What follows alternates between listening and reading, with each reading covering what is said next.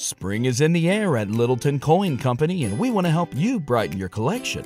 Visit us at littletoncoin.com all month long to enjoy 15% off your purchase. With a wide selection of coins, paper money, supplies, and more, Littleton Coin Company has something for every collector's taste. Use promo code SPRING at littletoncoin.com for 15% off your purchase all month long. Restrictions apply. Littleton Coin Company. Serving collectors since 1945. Ohio, ready for some quick mental health facts? Let's go. Nearly 2 million Ohioans live with a mental health condition. In the U.S., more than 50% of people will be diagnosed with a mental illness in their lifetime.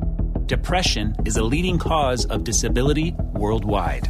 So, why are some of us still stigmatizing people living with a mental health condition when we know all of this? Let's listen to the facts and beat the stigma. Ohio, challenge what you know about mental health at beatthestigma.org. This show is brought to you by The Makery, the podcast network for makers.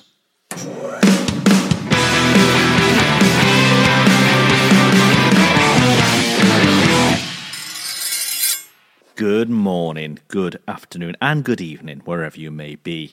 It's the Knife Talk podcast. We're here every Monday um, just to entertain you, maybe answer a few questions, and have some fun. It's myself, Craig Lockwood of Chop Knives, Jeff Fader of Fader Knives, and Mareko's got a problem this week where the uh, the phone lines are down, so we can't actually get hold of him. Um, we've tried moving satellites, we've tried everything. We can't get hold of him, but I'm pretty sure he's going to be back again next week.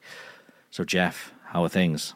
The, you know, this week specifically, the weather was very bad, and um, the weather's bad here in New York. But what Mareko's mm. going through is kind of this kind of similar weather. He had a ton of snow, and all this snow knocked out the power. So he was texting us whether the power was going on, the power was going on. We actually, I had to close the shop on Tuesday because we ended up getting seven inches of snow.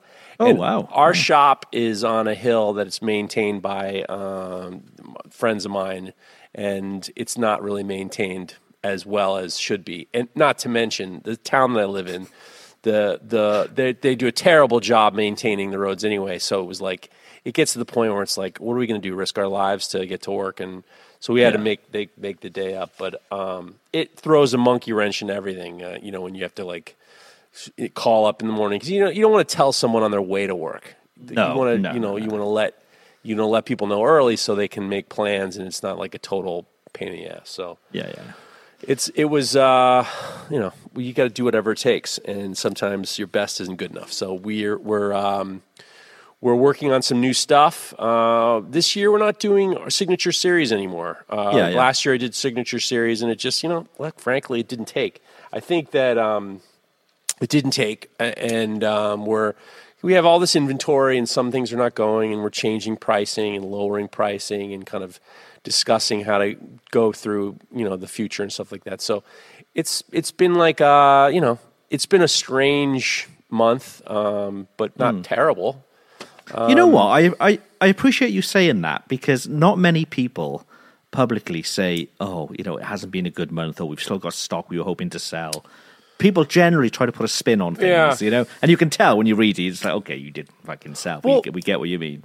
It's it's you know I, what we came up with the, the the whole idea was years ago. We were working with these chefs, and we would yeah. do collaborations, and then as we were going, some of them were really good and some of them were not. And some of them were like, it got to the point where I was doing all the not only the designing, but I was doing the selling. And then at one point, it was all, the whole idea of the collaboration is you're getting new eyes. So you're hmm. doing a collaboration with the chef, and then their chef gets to see what we're doing, and the next thing you know, we have like new, you know, potential buyers. And it got to the point where when we looked at like who was buying all those knives, they were all our customers. So I made the decision a couple years ago. I'm like, I'm not doing a signature series with the chef. I'm going to do all the work, and then I got to give them a cut or their thing. You know, yeah. I'm going to do my own signature series. And so we did the Neptune Sunrise two years ago, and it went good. It went good. It went fine. And then last year we did the uh, Cosmic Drift, which I loved, but it just didn't. It just didn't resonate. And uh, now we made the decision. We had a lot in stock, and we've lowered the prices on them, just kind of like, all right. And we had a hard. It was a. It was we had a we had a game plan where we're going to stick to it to the rest of the year. And last year, it got to the point where I we'd make a lot, and then the next round of uh, the set, I'd make less, and then then make mm. less, and then make less, and then I was just like, oh fuck it, this isn't really happening. And I'm not, and I'm not like Neil Kamimura. I'm not like, you know, these guys. You know, I'm not like uh, Montana Knife Company, where all you know, I'm going to tell you in 13 seconds everything's gone. We're doing the best we can here, and and some yeah. things some things resonate and some things don't. Yeah, yeah. and um, it's it's weird. It's weird because you're right. Because a lot of knife makers, a lot of knife makers make it seem like you know everything's easy, and they also make it seem like I'm like living on you know Bermuda, and I'm just on a fucking back of a yacht, and I'm on Evie Street. You know everything. Everything is hard, and um, you know, being honest. Yeah, no, it's all good. It's all good. Um, so aside from that, what's happening? What's the weather like now? Has it picked up a bit? No, it's still cold. It's still cold, and we're just trying to like we're trying to I'm trying to like monitor my oil tank before I have to I fucking begrudgingly order more oil because it's like mm. you know the spring is right there, and it's just like to buy a no, another tank of oil is so it gets me down. But a couple number of years ago, before I even knew there was an oil tank here, we had actually our pipes froze. And then when the pipes freeze, the water sprinkler pipes freeze. It's the problem is, oh. isn't when they freeze, is when they fucking melt. So yeah. I had it's it, I cannot let the pipes freeze in the shop. So I have to like you know b- figure out what what to do in order to get that squared away. But yeah, look, this is life. You know, it's interesting because I think about it, and you know, but after we after we find out how your week was. I have uh, a question to ask you in regards to this whole thing. But one of the things that was is is interesting is I'm I'm trying to do these new reels, and I don't know if you've seen them or not. I've seen them where you throw in stuff and things yeah, magically make themselves. Yes, I'm yes. I'm I'm going for something. I've been look. I've followed all these weird people doing all these things, and what I'm noticing is a pattern, and I'm noticing consistency and pattern, and I'm trying to do something that's like maximum juice, minimum squeeze, and it's like I'm trying to avoid the algorithm because you know if you have an algorithm on your cover, you know your or a knife on your cover, that's mm. like you know potential yeah, yeah. red flag. And it's I'm trying to figure out something to kind of also get new eyes. I'm not trying to like you know jerk off my my fellow knife makers, which seems like that's what a lot of people seem to be doing yeah. on Instagram. And I'm it's it's working and it's not. It's it, I feel like it's fishing. I feel like I'm doing I'm fishing and I'm and a fishing expedition and you wor- I'm working an area. and I'm trying to be as diligent in this particular part of the pond as possible. So we'll see where hmm. it goes. It's good. I like them, but um, you do. I can I can only imagine you on your hands and knees afterwards picking all the nah. shit up though. there was there you know it's the funny thing is, and I'm not I'm you know what I'm not telling people how I do it only because I already have the the fucking dork patrol, you know, doing their their like second rate version of what I do.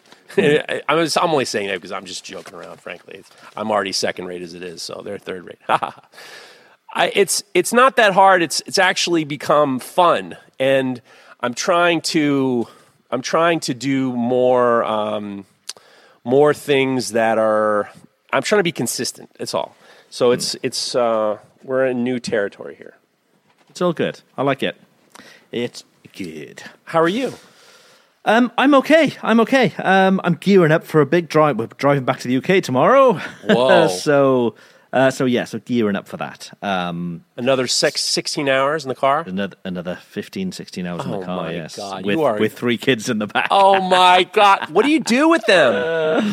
Well, they, we've intentionally chosen tomorrow because the kids have a big. Um, they call it the carnival. It's like um, end of term party. Everybody dresses up. They all go walking through the streets, and everybody's out in the streets clapping them and all that kind of thing.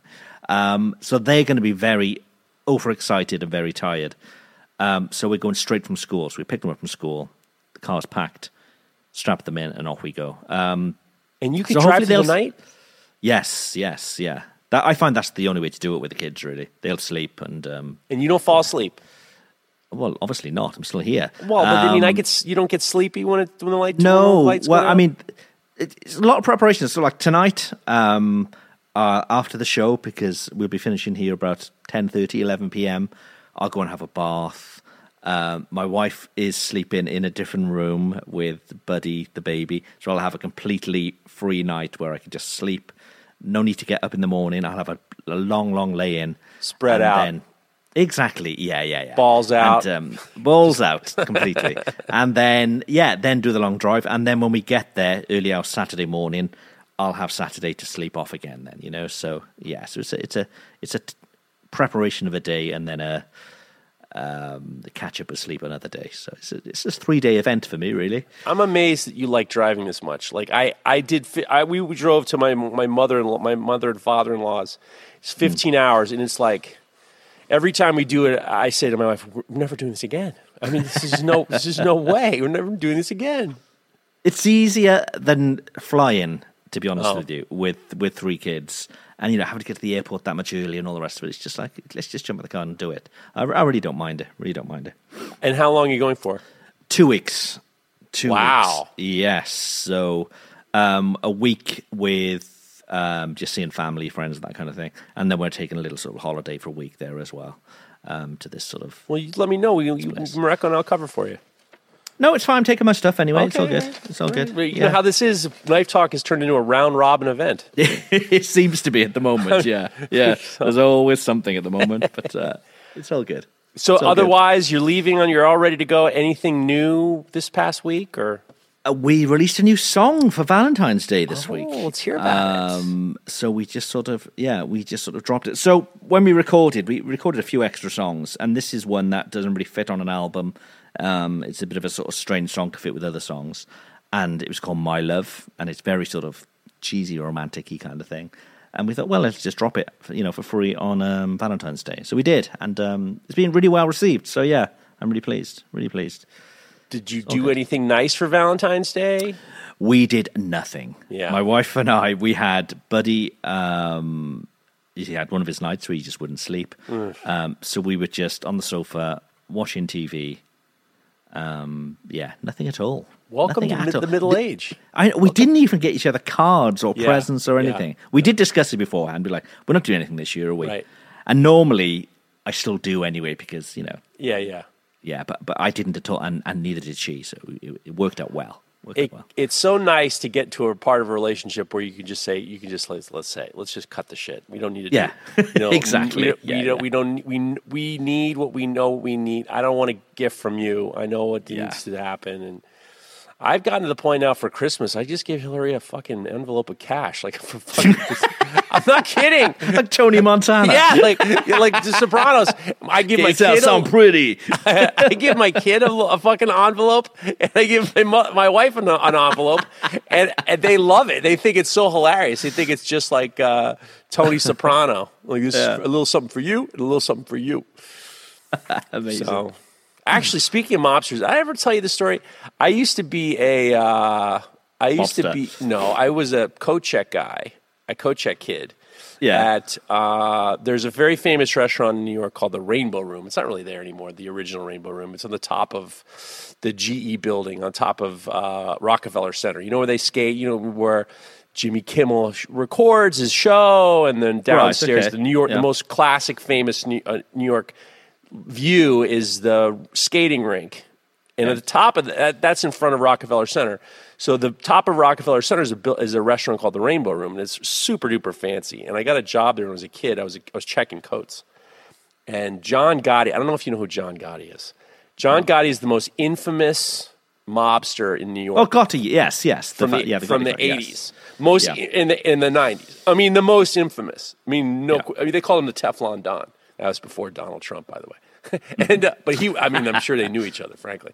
So, you know, Gotti was like the head of head, the boss of bosses and stuff like that. Right, he yeah. would go to the Rainbow Room, and one day I got there, they told me, "Oh, you just missed John Gotti was here yesterday," and I was like, "Oh, I wasn't working yesterday," and I was in college at the time. I was in college at the time. Yeah, I was a freshman in college, and I was working for the summers. Ah, oh, you just missed John Gotti was here today. I saw that would have been wild to see him. And he's like, Yeah, you don't know when when John Gotti comes to the restaurant, he's got a guy sitting next to him, this t- tall guy. And the tall guy, all he the tall guy has to do, has is a wad of money in his in his hand, like a like a roll of of, of money, and mm. all the waiters and the you know uh, maitre d's and everybody would say would go up and, and say, "Good evening, Mr. Gotti. How are you, Mr. Gotti?" And anytime someone said a thing, how are you, Mr. Gotti? The guy would, on the side, would just peel off a 20 and hand it to him. Like, no questions asked. You could go up to him and say, oh, oh, good evening, Mr. Gotti. How are you? And the guy's just, anybody who says a word to. John Gotti, a guy would peel off a deuce. It was Jeez. unbelievable. But it was just like and dirty some, money. And some and some of these guys are just like they're going up to me every five minutes. Would you like some more water? You're, you need to go to the bathroom. to, what can I do for you, sir? You know, all of a sudden yeah. you end up with like a you know with a C note uh, just yeah, for saying hello. So like a Greek wedding. Yeah, so that's my goal in life is I want to have a guy next to me just peeling off twenties. Hello, Mister Fader. How are you? There you go. yeah, that'd be nice. Very nice. I have a question for you. Okay. That I think okay. would be interesting. But if yeah. you want to, you know, whatever you want to do. Okay, let's let's do a sponsor. Then you can, yeah, question me. Knife Talk is sponsored by Evenheat, the manufacturers of the finest heat treat ovens available. To find your next oven, go to evenheat-kiln.com. So Fire away. we talk about knife making. We end up mostly the questions that we get are from knife makers who are looking to be better knife makers. There is a lot of questions in regards to the business of knife making. Hmm. And I'm I think about it all the time and I wonder about like, you know, are we artists? Are we craftsmen? How do you be how do you add that to business? And I wonder what the amount of self-sabotage how that affects you or me or our listeners in terms of being the success that they want to be either as a craftsperson or as a business person. So the question is, do you feel as though you have you you self sabotage yourself for for for uh, you know happiness or success? And and if you could think about different ways in which you do self sabotage, I'd be interested to know what you think. Give me an example. I'll give you an I'm example. Not, I'm not quite understanding what I'll, you mean. All right, self. You know what self sabotage is? I know what self sabotage is. Yes, yeah. Like in my mind, I would if you if you you want to be you want to go to the shop and you want to work, but then I want to, you know, but oh, I can't do that. You know, you start saying, oh, I I got to watch TV today, or oh, mm. I can't, I can't, I don't, I can't commit myself to this. Like in my mind, I feel like there's a lot of things, and I feel like self sabotage is almost like this fear of success mm. and it's hmm. subconscious. It's subconscious. Like here's an example. Like uh, I personally think when people write books are closed, it's unconsciously self sabotaging yourself. I believe in my heart it could be you could be wrong. Yeah, I could be wrong. When you say books are closed on your especially on your Instagram profile, you're you're you're saying leave me alone. You're saying stop. No mm. no entry. It's also a flex as well, I think, isn't it?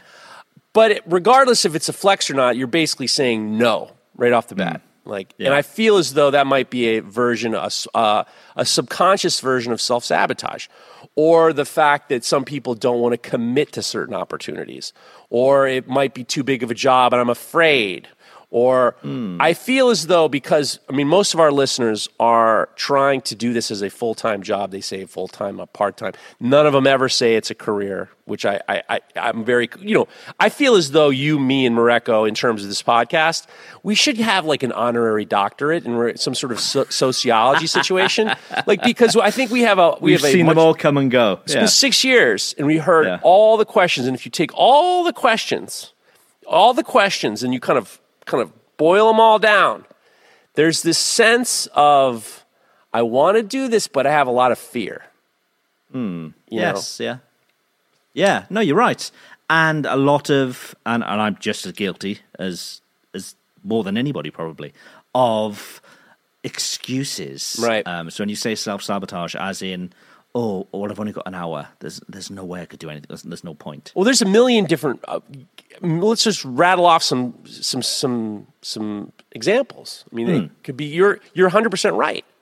Yeah, for me, that it's it's always time, and I can use time as an excuse, and I do quite well um, of of that whole thing. I've I've got an hour before I need to pick the kids up.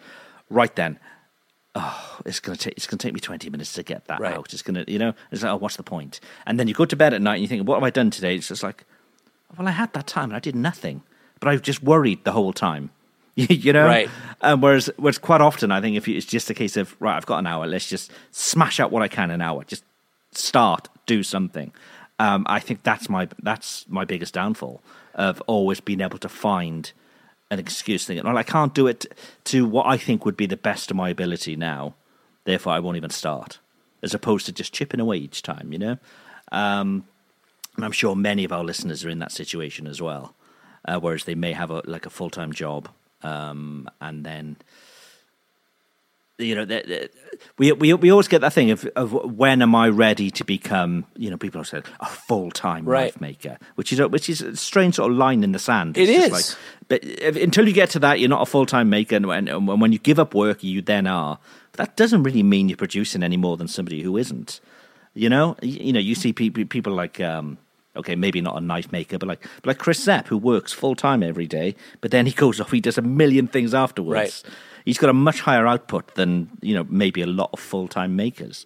Um, so that line in the sand of oh now I'm a full time maker, it's it's it's a strange label I think, um, and I think I've, I've, I've sort of gone off track a bit here. No, no, no, you, um, you're good. Yeah, yeah, but I think time wise, that whole thing of unless I dedicate myself to this hundred percent, it's my full time thing. I can't do it. Um, and I'm I'm a, a classic example of that, to be honest with you. I feel as though that there's a lot of different. I mean, self sabotage sounds a little bit harsher than it actually is, but. I, hmm. I, do believe that there are a lot of people who, and I, I believe that I actually, I believe that we don't live in a white and black world. We, are in a gray world. But I like to give myself these very strong opinions and just be honest, like strong hmm. statements, like self sabotage. Yeah. Like I feel as though when people say, when they make excuses, make excuses for why things are not going well. Um, like here, perfect example. When I was saying that this wasn't working well, I didn't blame. I didn't blame I take responsibility for the fact that I made a, you know, it, was it a bad decision to do Neptune Sunrise and Cosmic Drift? No, it didn't work. And I take responsibility for it. But I'm not blaming, I'm not making uh, excuses. I, I, mean, it didn't work and we're heading towards a different direction. And hmm. what I think it, what is interesting is, is in a lot of cases, there's a lot of blame. And I think that there's a lot of, not a lot of self reflection, and I think that there's a lot of excuses making, like you were saying. Yeah. Like, and I think maybe not intentional either by people. No, it's it's it's almost a protection of you know it's it's protecting their own sort of mentality really of just like oh it didn't work but there's an out that I you know it didn't work because of this. It's it's you know like you were saying before in terms of ego. You know, mm. I think that there is this like fragi- frat. There's a fragility in terms of how we're perceived and stuff like that.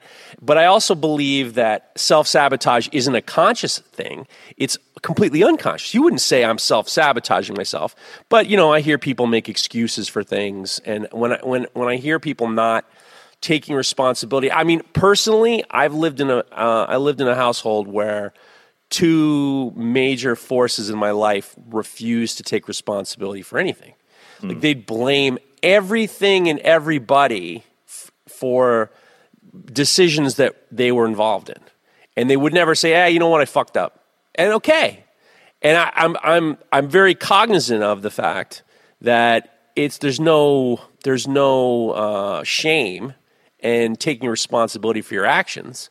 And it's gotten to the point where I feel very strongly in regards to I take responsibility for everything. Like right now, mm. we've had terrible weather, and there's been something going on with the post. I never have, I, am knocking on wood, I usually never have problems with the post office uh, or USPS. And I sent a knife out a week ago, over a week ago, an expensive knife, and it has not arrived. And the, the, the uh, recipient has been tracking it. I've been tracking it. It's we put a you know a thing in, and, and I and I called the guy and I said, look, I feel terrible about this. Obviously, it's not my fault, but at mm-hmm. the same time, I don't like it, and I take I can't. I don't like to make excuses. I don't like to make excuses for things that are I don't. I like to take responsibility for this thing, and I have no goddamn control over it. So all I could say is, I'm really sorry this is happening, and, and whatever happens, I'll take care of something. You know, mm. whatever happens, I'll take care of it because I feel responsible for it to a certain degree.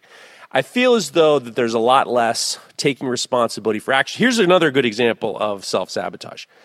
Uh, sometimes being too cheap, being too cheap with getting equipment or being too cheap with, well, I'll just, I don't want to spend the money and I'm just going to, you know, lean into using this machine that's not going to be more efficient to me just because I just don't want to spend the money. That's self sabotage. Mm.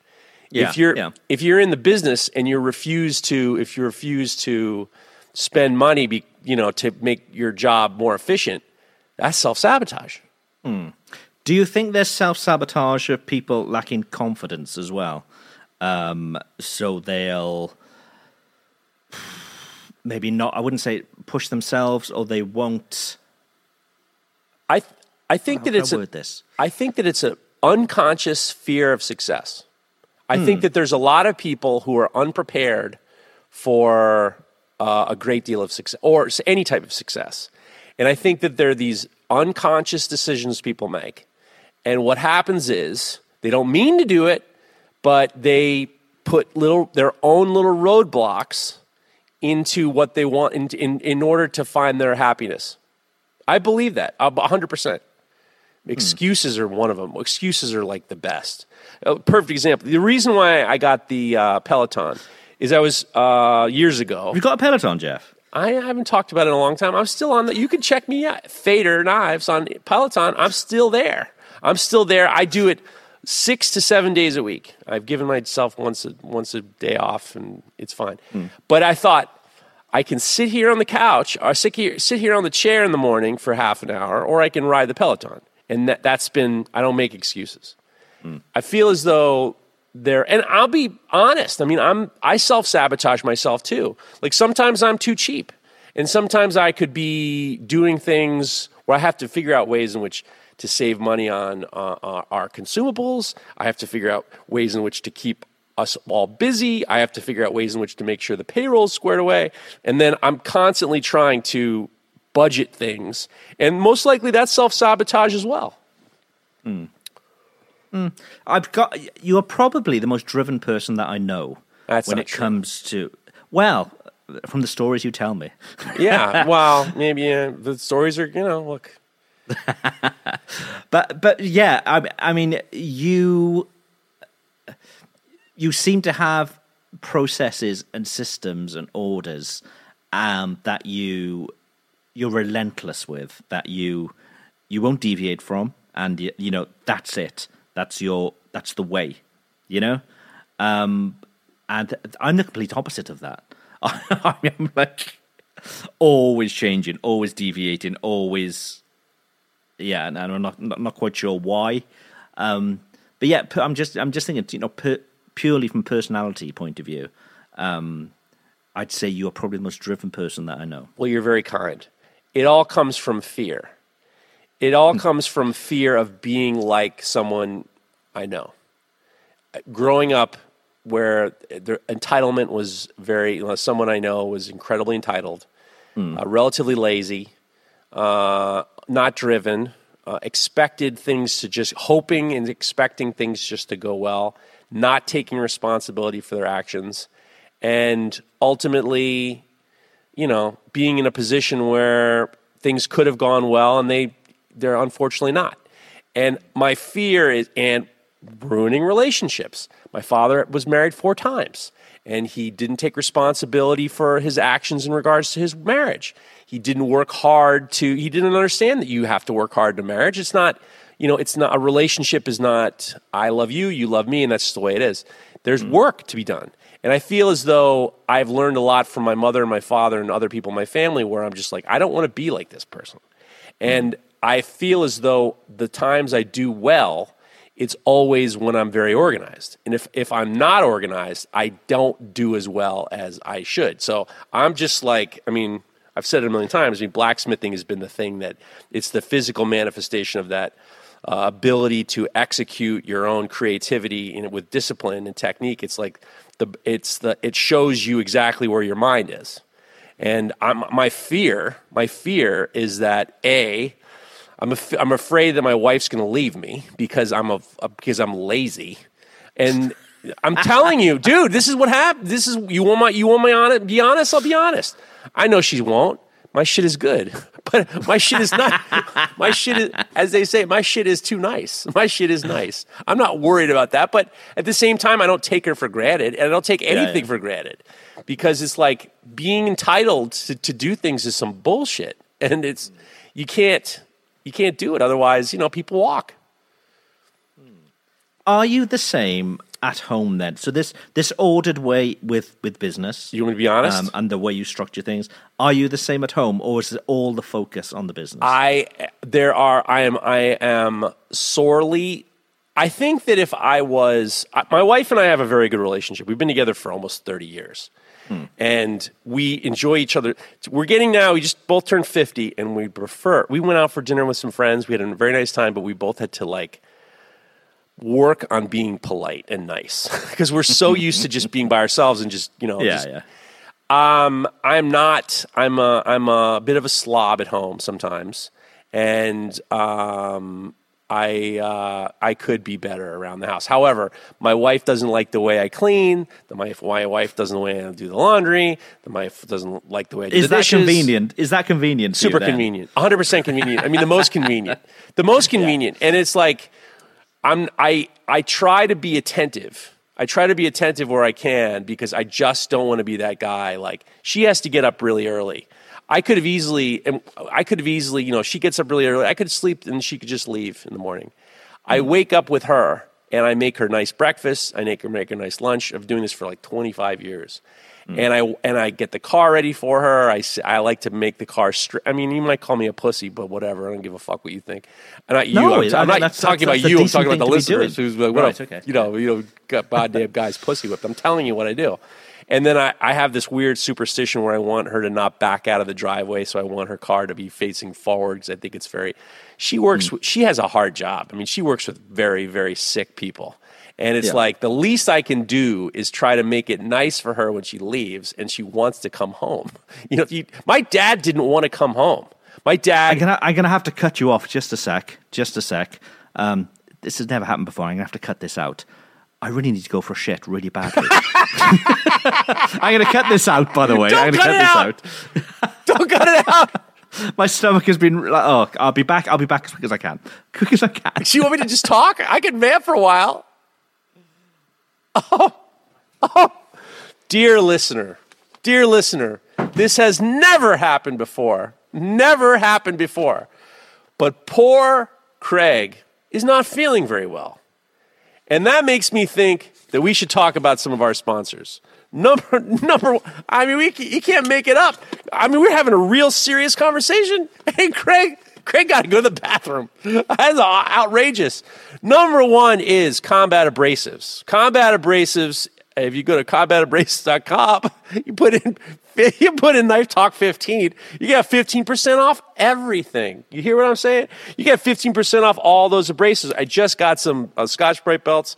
I just got some uh, um, special uh, rouges and all that polishing compounds for my wheels. It is great. So go to combatabrasives.com, put in the promo code Knife Talk 15, and you will get 15% off. He's still not back, and I'm gonna make it happen, guys. I'm gonna run through all these motherfuckers because it's not your normal episode. Fine. We were having this nice conversation. I was talking about real world things. Next thing you know, I got to stop because I got to gotta go to the bathroom.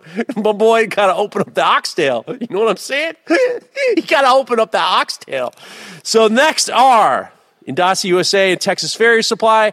You can't get better than the red line ladies and gentlemen. The red line, the Indasa Rhynowet, I mean, this is unbelievable. The Rhynowet from Indasa USA is the best sandpaper on the market.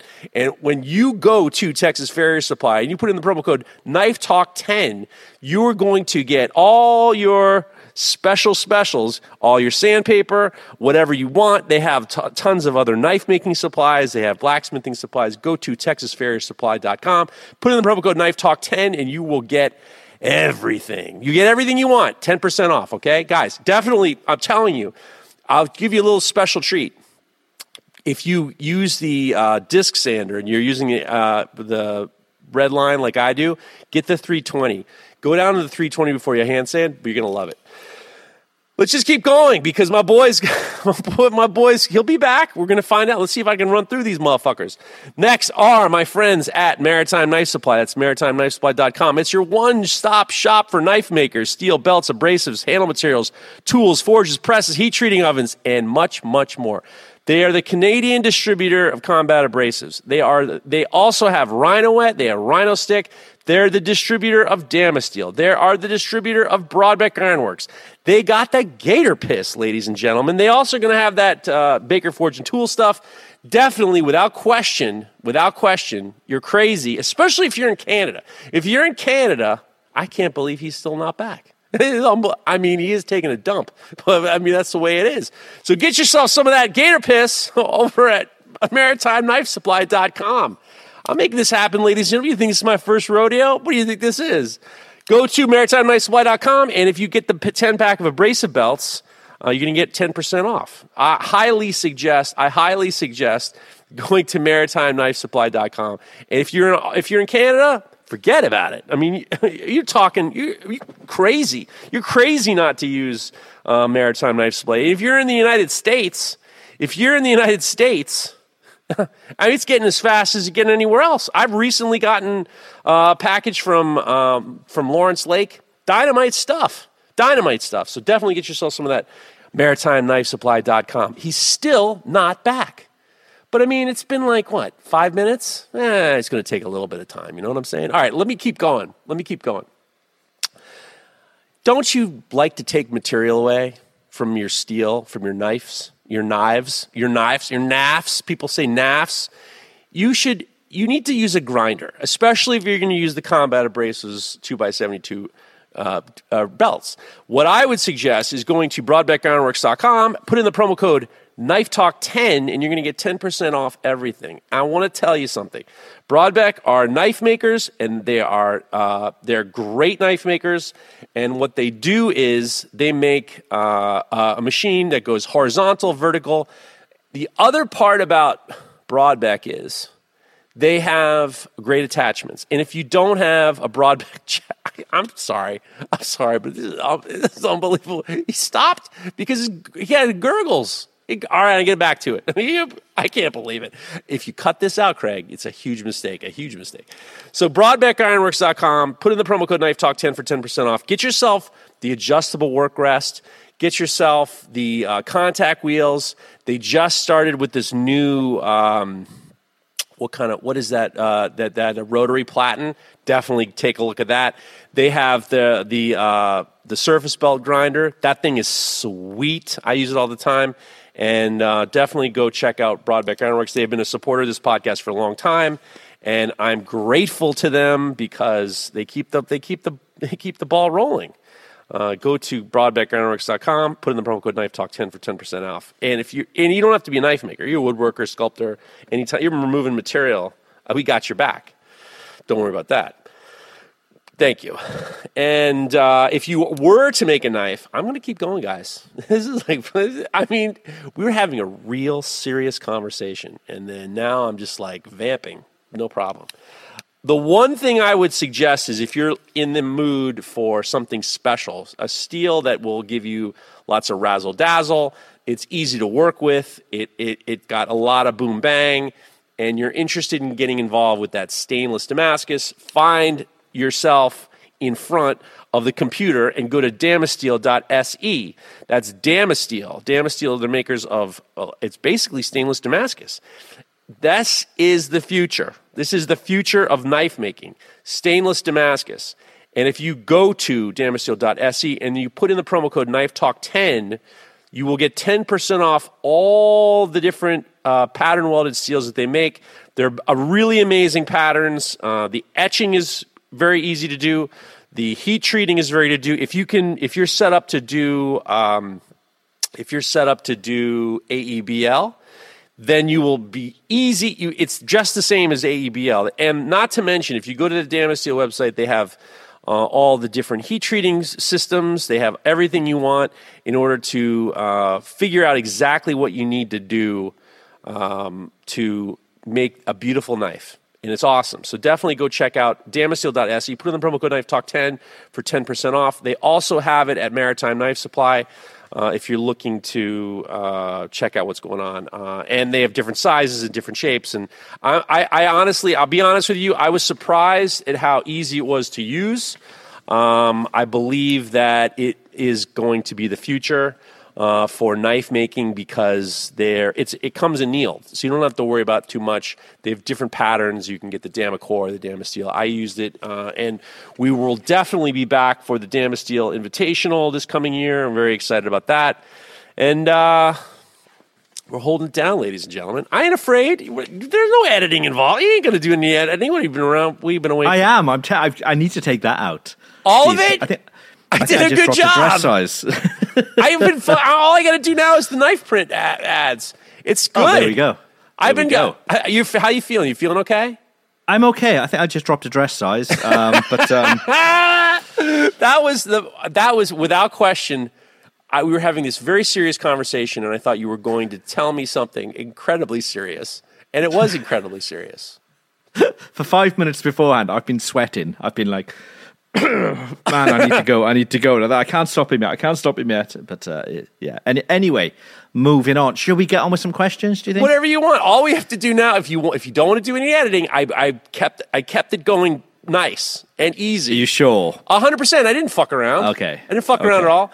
But all we have to do is a Knifeprint. Ad. I got, I'm I'm all down to Knifeprints. I mean, I was laughing a little bit, but I didn't I didn't beat your brakes in. I mean, I, obviously, I felt bad for your tummy. Yeah. It was funny okay. because we were having this real conversation about like I was telling you about my, you know, my, you know, the marriage and everything like that. Next thing you know, it's just like you gotta you gotta open up that oxtail. Let's change the subject. right, questions.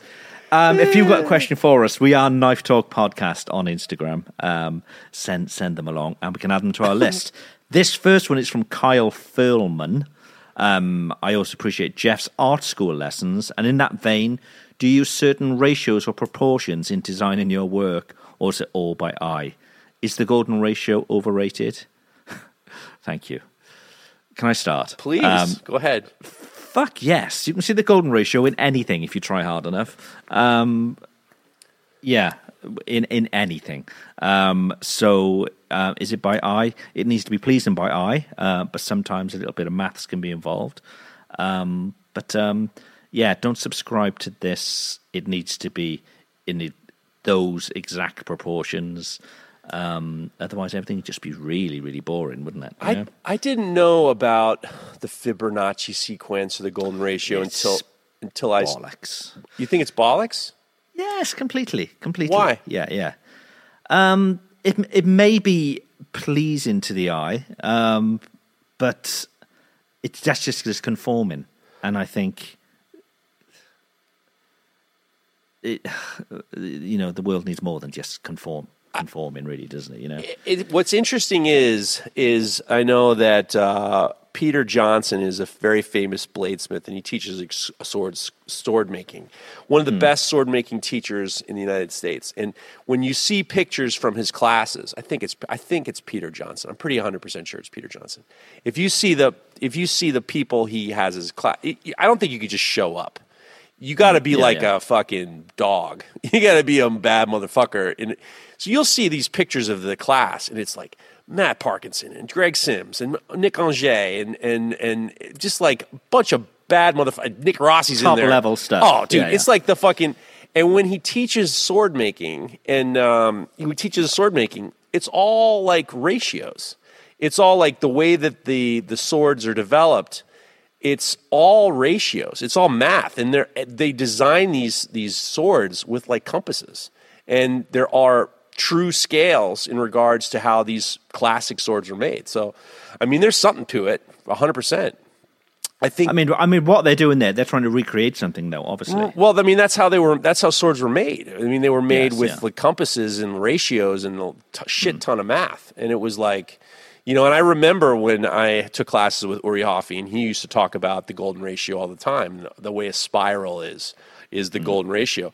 Uh, now, the funny thing is, I once heard that you could get a golden ratio, like uh, like a uh, you know one of those pull apart things that it opens up. It's like, an accordion. You know what I'm talking about? Like you, oh yeah, those, yeah, yeah. I know what you mean. There's yeah, like yeah. apparently there may be like an accordion style uh, Lawrence Lake of uh, Maritime Knife Supply. If you don't have these golden ratio uh, compasses, that's for you. And I was looking online, and the only ones I could find where you open it up and it automatically, as it opens, it keeps within the, the you know the scale of the golden ratio. It's for mm. eyebrow like design. Like the eyebrow people have this like the golden ratio situation going on. Um, I don't really have. Uh, I don't use math at all mm. uh, when it comes to design. Um, it just took a long time to get where I thought everything was pleasing to the eye. I mean, some of the things I make mm, aren't yeah. pleasing to the eye. Some of the things are a little stunted and stuff like that. But I definitely look at when I look down. I like this, some of the decisions I make. And here's something that I've thought of for a long time. And I don't know if people believe me, but we talk about belt finish versus satin finish. And I believe that um, my knives with the satin finish, where the scratch lines are going from the heel to the tip, look better on my knives because you you inadvertently your eyes led down the length of the yeah, knife. They draw the your eye along the length. Yes, yeah, yeah. And if there's a belt finish from going, you know, scratch lines are from the from the spine to yeah. the edge, you don't really you can't get any of it. It just stop, it stops you. And the only person it works for is Tomer Botner and Florentine Kitchen knives. And I was trying to figure out why it works for his knives. And then I because realized he has the stacked handles right. with those That's with right. those same lines. Exactly. Yeah, yeah. Exactly. So the stacked handle, the lines are going in the same direction as the scratch as the belt finish, and it doesn't stop your eye at all. Hmm. So hmm. I believe that I there is something to that. There, I mean, there is something to it. I mean, pre, you know, pre knife stuff. I was, you know, des- you know, designer on screen. Basically, that's what that's what I was doing for years. Right. And um, you know, any software that you use, and everything will sort of snap into position, so everything's you know perfectly perfectly right.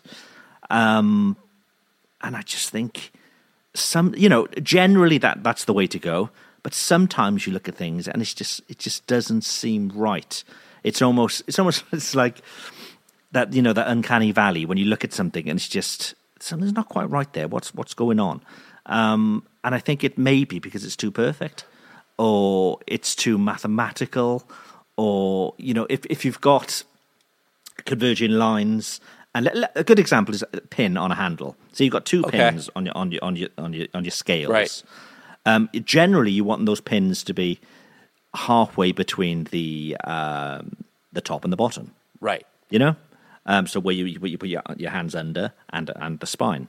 Um, but if you've got a, a, knife where the handles are they're not parallel with each other, um, so it's let's say it's straight, but they're not parallel, so there's an angle. If you put them both in the middle, then it just doesn't look right. What you want want to do then is put them in line with each other.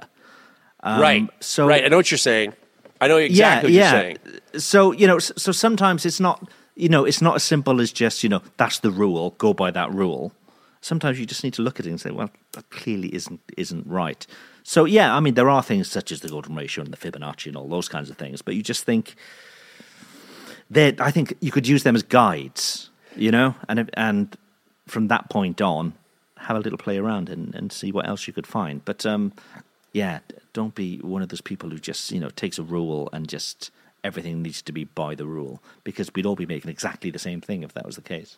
When I was in um, doing art classes, it, everything was intention, and if you made something that was kind of intentionally uneasy, you know, that didn't go mm. by the Fibonacci sequence, it didn't go with the golden rule, it just didn't look. What a lot of people think is something that looks beautiful something that something that has tension in it. You know, maybe it's mm. maybe it's the way it's painted is weighted to one side, strange, or it's intentionally meant to make you feel uncomfortable. You know, yeah. there is something to that in regards to art. But yeah, the, doubt. The yes, funny yeah. thing is, is one time somebody said, I, I said, somebody said to me, it's asymmetrical handles. You can't make asymmetrical handles on knives. Everything's got to be, it's got to be uniform. Like both sides got to be the same. And I was just like, "Fuck uh, you! Don't tell me what I have to do." I'm, you know what? I'm gonna. I, I'm spite is my spite is my girlfriend. Spite is like my mistress. Like I fucking do. I'll do everything for spite. And I was just like, "Fuck you! I'm gonna. I'm not gonna do. I'm not gonna do. I'm not. I'm gonna do asymmetrical up the wazoo. And I, I, for a long time, and still to this day, I like asymmetrical. I, I like mm. it being, you know. So you did the pins on your scales. do the pins you? on one side, or yes. you know, I yeah. now when I do my stripes, I only do one side, and a lot of it's because.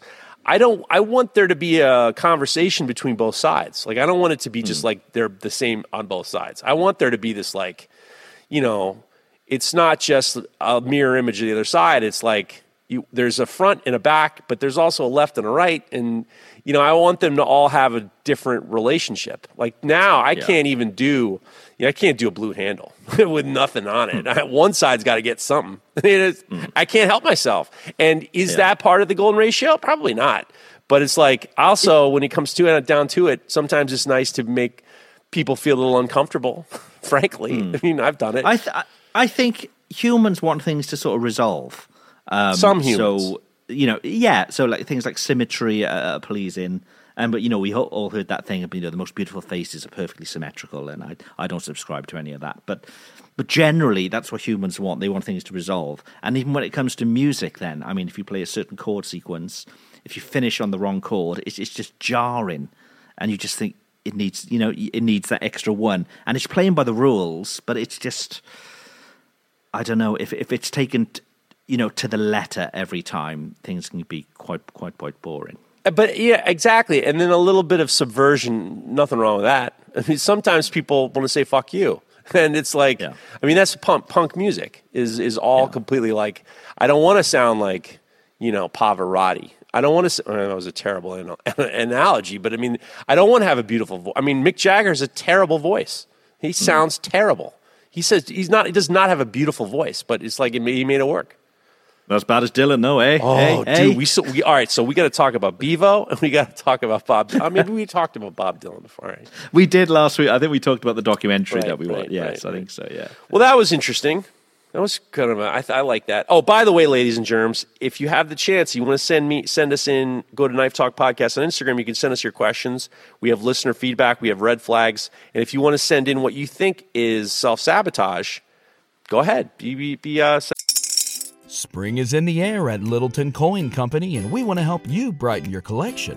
Visit us at littletoncoin.com all month long to enjoy 15% off your purchase. With a wide selection of coins, paper money, supplies, and more, Littleton Coin Company has something for every collector's taste. Use promo code SPRING at littletoncoin.com for 15% off your purchase all month long. Restrictions apply.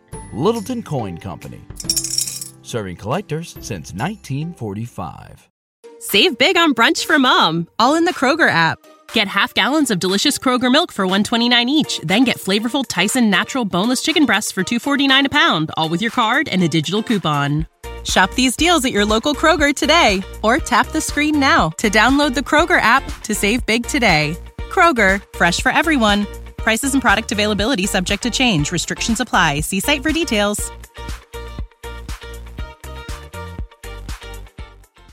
It in.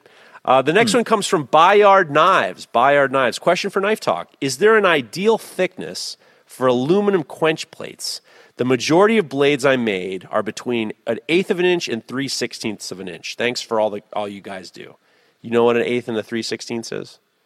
Um, yeah, yeah, basically, yeah, ish, right. ish. Um, so yes, three mil ish, ish. Um, ideal thickness. Um, you probably couldn't go too thick, but I'd say there's a minimum that you'd need. Um, mine are, I think, mine are three quarters of an inch uh, thick. Yeah.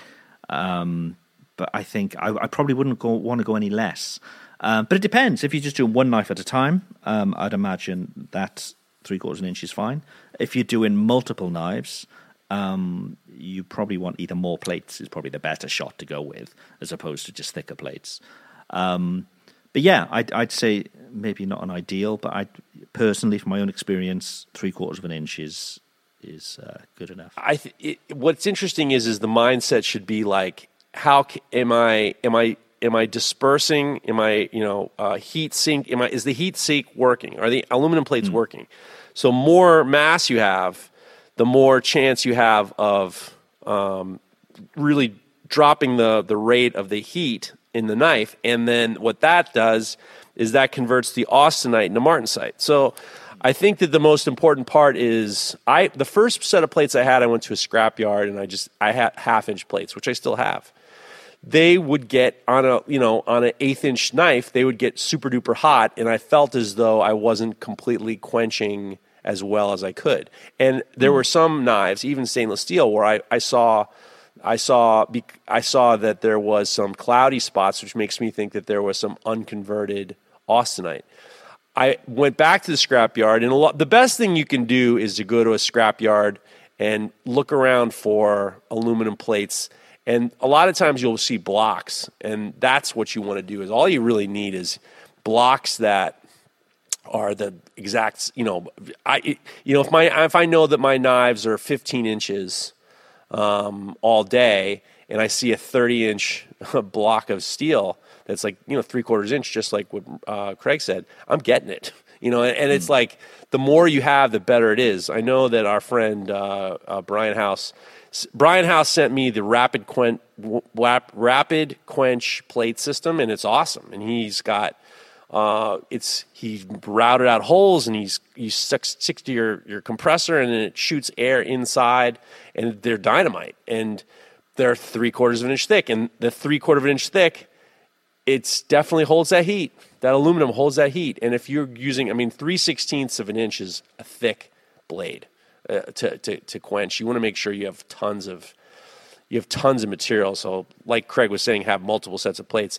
And I used to do is I used to have a bucket of water next to it, and then after I quenched one, and I would have a couple sets of plates, I would dump them all, dump the plates in the water just to kind of cool them down cool them back down again. Yeah, because I mean, if they're 700 degrees, that doesn't help you at all.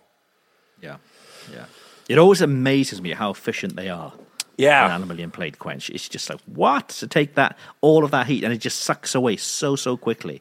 Um, yeah, it, it always does amaze me that. The the only thing that drives me crazy is I get warps on when I'm doing long 16th inch steel.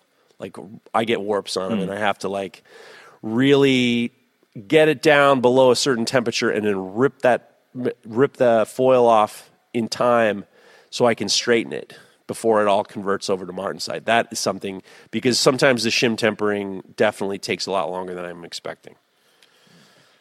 So, okay, okay. Uh, Bingo Kindell um, asks any trip and any tricks rather on getting oxides to stop coming off etched blades. I've washed multiple times with soap and water, waxed it, and I'm still having black come off. Um, so yeah, I'm assuming he's using carbon blades, carbon steel blades, yeah. and um, he's still finding that you know that that blackness. Um, classic example is cutting to a lemon and just seeing you know the black on the lemon just because it's so acidic. Um, any tricks, Jeff? Uh, well, he, here's the, here's the thing: is the I, I don't when I if I'm when I'm doing Damascus, and I know we should save this one for Mareko, but he ain't here, so we're going to answer. And you we started in with it, so we're going to end with it. The the I always want to scrub the oxides off, and what I'm noticing is when I do a coffee etch, the stain is is not oxides. So it doesn't i don't i believe that it is not oxides it's the stain and, and honestly in my mind i'm thinking the coffee etch is kind of like you're kind of coffee staining it to a certain degree like i'm not 100% mm. sure what it is um, i have a much better when i uh, etch a knife if i'm using gator piss or whatever. Um, i'll scrub it down and get all the oxides off with uh, like 2000 grit or something like that. And then i'll put in the coffee and I'll know I notice when I do after the coffee etch if I wash it off without scrubbing it and then I hit it with some some sort of wax and I hit it with the uh, the um, the heat gun and then I wipe it off. Basically, what you do is you follow the uh, the Neil Kamimura video on YouTube. Neil did a great job on etching and finishing. I don't feel like it's coming off as much, and especially if I, I do, I started to do it the way he does it, and that's um, that's the. You're not using any sort of neutralizer or so. Oh yeah, yeah, yeah. Use a neutralizer, right, a little okay, Windex yeah. or something, or but not. Yeah. I don't use. I don't use a neutralizer with the coffee etch. I mean, I just, okay. Just wash it off the water, and um, maybe a little bit of soap. A little soap. I'm trying to think if I do a little soap. Uh, yeah, yeah, yeah. For the coffee etch, I do a little soap. I don't really fuck around with with the Windex too much, and I try not to rub it off so much because I feel like yeah, you, you can't. But however, you you you do want to get off something. You do want to get off something. And I know some people. I know with um, with gator piss, you're after you etch with gator piss, they suggest that you hit it with WD forty and let it sit for overnight. But I'm not 100 percent sure that that's. I mean, for that's not food safe. Obviously, WD forty isn't food safe you know, we'll, we'll set we'll set this aside for Mareko, and then we'll uh, yeah, I'll, I'll we'll see what he has to say. But I mean, you know. yeah. So from what I can gather, the the neutralizing, I mean, I'd always use bicarbonate of soda yeah. as a, you know mix that with water, and what that will do, it'll stop any further etching happening. Um, it doesn't necessarily stop, you know, wash off the oxides that are there. I think it just neutralizes the, the acid that you've used. Right. Um, so yeah, so it doesn't actually clean or but remove anything. I'm not sure that when you do the coffee etch that that's oxides. Mm. Now, I might be it wrong. Could just be the stain of the coffee. Right, I okay. might be wrong. Yeah. I might be 100 percent wrong. You know, it's I know it's acidic, but I don't think it's car. I don't think it's it's oxides. I don't know. We'll see. We'll see when Mareko. Uh, don't, don't send us a message. We'll, we'll ask. I'll save this for Mareko. This will be the first question when Mareko comes. Gotcha. This one comes from SBG Knives. Hi, from Canada's smallest province. Quick question. If someone orders a knife and you finish it and notify them it's complete, how long do you give them to pay before you sell it to someone else? Have a great weekend, evening, fellas. Evening slash weekend, fellas. So, what's your rule of thumb? If it's complete and you contacted them um, and they haven't paid anything yet at all, um, yeah, I mean, you we've had this question like in a number of different oh. ways before, where people have been ghosted and all the rest of it. Um, you just you just try your best. You you you know you don't want to be one of those people who are like emailing like every day. But you know, you send an email, and then if maybe four or five days down the line you don't you don't get a response, maybe just try again. And personally, if you wouldn't get a response again, do a bit of investigating, see if you can find them on socials and all that kind of thing, and maybe email try and contact them that way. Um, but yeah, if it's you know if a month has gone, you've tried multiple ways and they haven't paid anything, such as deposits and stuff, and if this this knife has a value, I, I, I you know I, I would send just one last email explaining like if I don't hear back from you with a cutoff date, um, you know I'll, it'll enter into stock. Um, I think that'd be the fair thing to do. Um, but yeah, I mean, you could go the other way by badgering them. You could they could just say, "Oh fuck you," about you know, and they'd be out anyway. Um, but yeah, just take it easy. You know, we we need email to, we, four or five days later, another email, maybe another, and if you don't hear back, maybe try and find them in, in some other way, and then just give them the ultimatum of you know this with this will enter stock if I don't hear back by X date. Tony used to refer to that as giving it a giving give it a beat, as in like mm. don't go just give it a couple days. Give it a couple days. Now, the, the one thing is, and I, I still, I still like, it boggles the mind that there are, and when we first started this podcast, there was a real conversation. And I remember even in Blade magazine, there was like do's and don'ts of knife making. And it was like this master bladesmith said, never take money up front. There's no other business in the world where you're doing something custom where you don't take it a deposit. Mm. There's no other business in the world. I'm working with a with a guy who is a very famous chef. He wanted me to do something. I figured, don't worry about it. And he still hasn't. It's been two years. I'm holding onto the knife, and he still hasn't paid. He still hasn't picked it up. It's like there's no other business in the world, you know, for custom stuff where you don't get a deposit if you're doing custom. Like if you're doing, like I said, if you if you're doing construction, you got a sheetrock guy, you got to pay a deposit. It doesn't just like do the whole. You're building a house. You don't pay them at the end for everything. It's like, mm-hmm. yeah, you know, I mean, what all on trust till the very last day. What custom yeah. work? What custom work do you pay at the? Would you pay all of it at the end? Like mm-hmm. there isn't. You know, I can't think of any. Every business where you're doing something custom or you're doing something for someone specific, there's a there's a fucking unless you have like a leg breaker. There's a there's a deposit at the front. So you got to stop this whole, you know, these knife makers. And I, th- I believe, honestly, in terms of self sabotage, I believe that there's a lot of guys who don't take customs or they don't take money up front because they don't trust themselves to be able to finish and follow through. Like hmm. that's mm. a, uh, it's hard to hear, but I believe that that is something that a lot of guys are afraid to do because they just don't trust themselves to kind of follow through at some point you just have to have a basic rule. Like I don't touch shit until you give me a couple bucks because we go down. I mean, Allison and I go down the road with all these guys, and we hear every story in the book. And it's like it's taken me, and this actually would lead us great into doing some red flags. It becomes a point where it's a red flag to you that you've gone through this. It's too much work. It's too much energy, and I'm not going to go through this again because it's just too much. Your, your time, too much of your time is being wasted, and your energy and your money and stuff like that. Yeah, yeah. People are animals. Yep. So that Yep. so The- go ahead. sorry we'll do one more, then we'll head off to um, some red flags. Okay. Um, just because this next one references you, actually. Oh, uh, so this is from the Blade Maker. Oh, boy. Um, I got a question. Is it just me, or do some of these, and I think it's Miyabi or Shun knives, seem unscratchable? Is it just the steel they use? Um, I took a look at mine and at Mr. Fader's, uh, both made of the same steel, and they all get scratched up from use. But these Miyabi and Shun knives ones aren't scratched up as much. Is there a difference between scratching and scuffing? Yeah, I'd say so. Yes, yeah. Um, I don't know, man. I, I don't know how these businesses use. I don't know how they do their business. I don't know how you not get scratches on your knives. Like I, I get. Yeah. Every so often, I'll get a knife back. Like I recently got a knife I just fixed. A uh, woman uh, had uh, broke the tip off, and she had the knife for a number of months.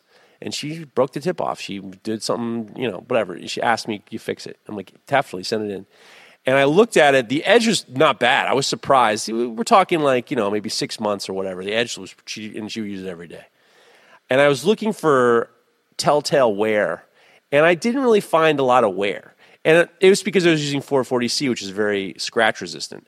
I also believe that the way you grind your knives has a lot of lot to do with that. Like if you're one of these guys who does 60 grit and quit, you know, have you ever heard that expression? 60 grit and quit. I think when you have high scratches, like where big valleys and big peaks and valleys, you're going to see scratches more. I think that when you hand sand, also people the way people wipe their knives i think you're going to see less scratches too. I think the belt finish makes you get more scratch you see the scratches more easily because you're wiping it from heel to the tip. In regards to these other companies i don't know. I, I always think that most of these companies uh, have much lower um, rockwell on their knives anyway um, Yeah, like yeah. 54 I mean, Rock- they may be, they may be getting their own sort of steel made as well. That that's slightly different, you know, high levels of chromium or something like that. You know, you you don't know, but um, yeah, I, yeah. I mean, if it's exactly the same steel, um, it all then just comes to hardness, surely, you know. Um, and as we know, that's always a trade-off of That's- you know, I mean, being too brittle, too soft, whatever. We've stopped with 440C just because the labor's too much, and I'm not getting. I'm not. I mean, the, the 440C, which is if you're if you're getting into stainless steel, it's really easy to heat treat, but it's hard as shit, and it's hot, and it's hard. And it's hard on your abrasives. It's a bitch to hand sand, and the juice just wasn't worth the squeeze in terms of passing on any savings. So we switched over to AEBL. I'm not seeing a lot of. I'm. I have my. I have some. A, a lot of AEBL for my knives. I use only my knives now, and I, I'm not noticing as much scratches. And I'm still at 59, 60 Rockwell with all of them, uh, pretty consistently. So I don't know. I don't know. I don't know how these guys do it. There you go. Yeah. Okay, let's take some red flags then. All right, so you know the last question was we, we get a lot of I, I, the red flags are interesting, and we did these a number of months ago. We still have them from a while ago. So a red flag is something that your experience tells you, okay, I know what's going to happen next, and then hopefully your experience of these red flags kind of like prevents you from like when you see a pothole, you're driving on the road, you see a pothole, you know what's going to happen if you hit the pothole with the car. Well, there's a red flag when you see it. So you try to swerve. So we're trying to basically swerve potholes with a red flag. So this one comes from our friend. And if you want to send us anything, you want to send us red flags, you want to send us any uh, listener feedback, any questions, go to Knife Talk Podcast on Instagram. We're pretty active there. Uh, Wilder Knives of Alaska says, I had a red flag missed. Man, did I ever get bamboozled. This guy Uh, uh, he said uh, he's a red. This was a red flag. Man, did I ever get bamboozled? This guy that said he was new to knife making had some questions about materials and if he and if he could uh, buy them. He was nice enough guy, uh, and I thought I'd help him out. He bought the uh, kit. He bought these kit knife tie swords, and wasn't really wanting to make a knife. But out of the source of all the components, he wanted to put together to make it real nice. So basically, this is a bullshit guy. He was a talker. He had be he had me verbally pinned down in my shop for a while. Uh, I'm with you didn't work with him. Then he uh, then he said, um, "I'm trying not to break the bank," and he, that's the when the talk starts. He starts telling me about these knife makers, and they're selling their their, their they must be selling their arrogance along with their knife for the price that they want. Eventually, says, uh, "I better get going. It was great to meet you. I can't wait to collaborate with you." Then he leaves. I'm not sure what he was collaborating with, but I'm praying he doesn't show up again. P.S. I'm not sorry how long this is. It could have been longer. so God bless you, Wilder, not Alaska. So, you know, those guys who come in and they talk, they talk about, yeah. you know, that's a always uh, somebody comes in your shop and then they just like look around and they just talk about other people and they're maybe that they're shit talking other people or yeah, that's a red flag. Do you have any? Uh, do you have any red flags offhand you can think of? Um, generally, emails coming in um, where there's been no care in the email. They're just like literally, um, I want this knife. Um, can you make it for me? How much would this cost?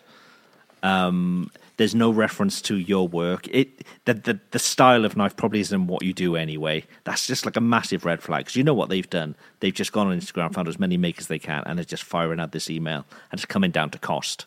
You know. But you know what's interesting um, about what you just said? Uh, what? Keep going. Yeah. Is there anything else you want? I'm sorry for interrupting. No, that that's pretty much it. You, you, can tell by the email straight away. Sometimes, you know, he's just like, oh. Whereas you get other emails saying, "Oh, I've seen this knife on your website. I really like this bit about it, and I like that bit. Could you make something similar?" Which is, but that that that's quite a. You know, you, you'd read that and you think, okay, this is a genuine customer. Um, but yeah, if there if there's some sort of mad fucking warrior knife, um, you know that that I've never made before in my life, and it's literally how much would this cost? You know, you're just like ah, come on. I tell you what, it's interesting you say that because I honestly felt the exact opposite because uh, last year Allison had this guy and he and she and he was just like sweet talking her and he wanted to do a thousand steak knives and he wanted my design. And, he, we and she was like, "This could be a really good." And obviously, she gets a little commission, which is we're we're for and stuff like that. But he, the way she would talk with this guy, she'd email and then she'd talk on the phone.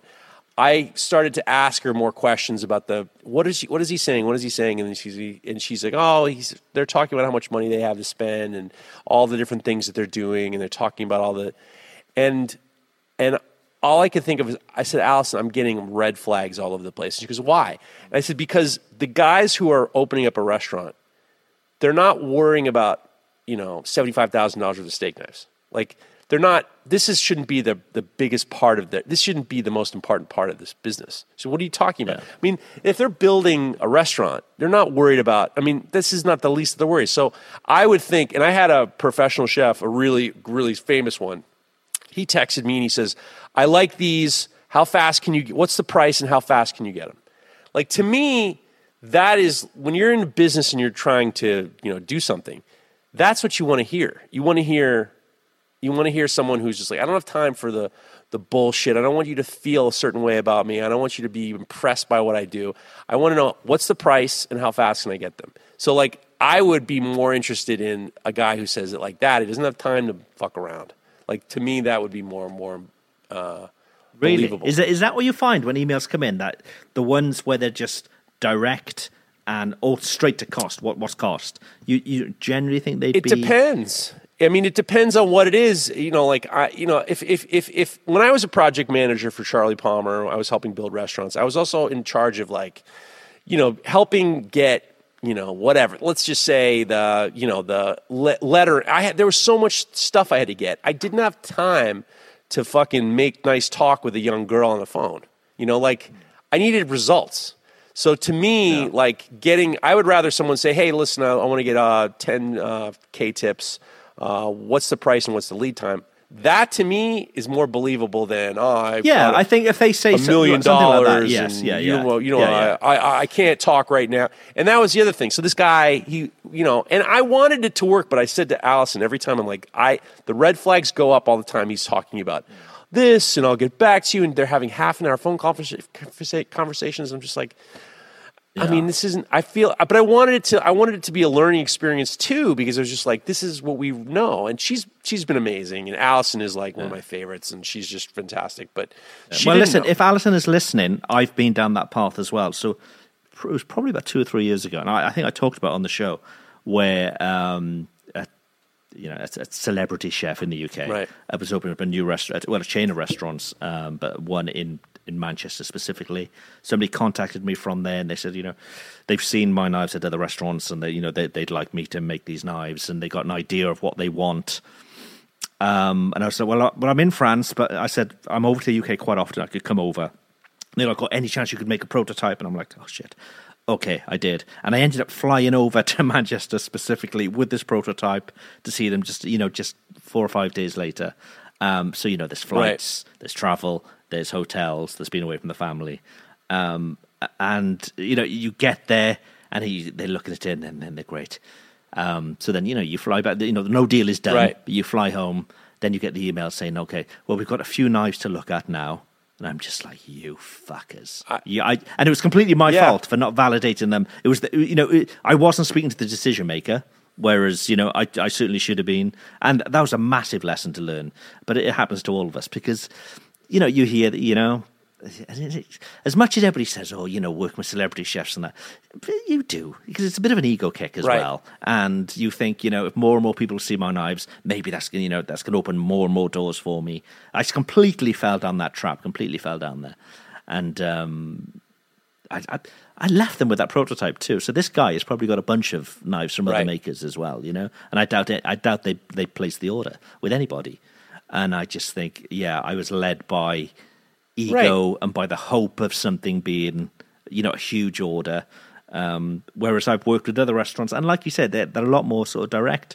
Um, but yeah, but I th- I think the problem is when you're working when you when it's a single person, um, and you know th- there's this one knife they want that, that they've always dreamed about.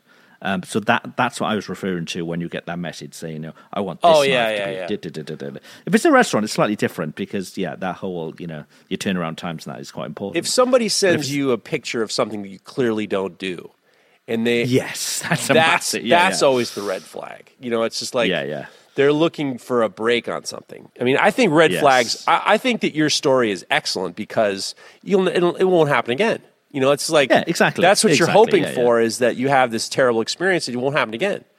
But I Yeah, feel as yeah. though we get, like I said, we deserve some type of doctorate. I think, I think Hmm. we learn. I think we have more of a sociological idea of most these knife makers than than than most people do. Just we've heard, have seen the question, and we even talk about. We've gotten this question a lot. Well, there's a lot of guys. There's a lot of guys with the same question.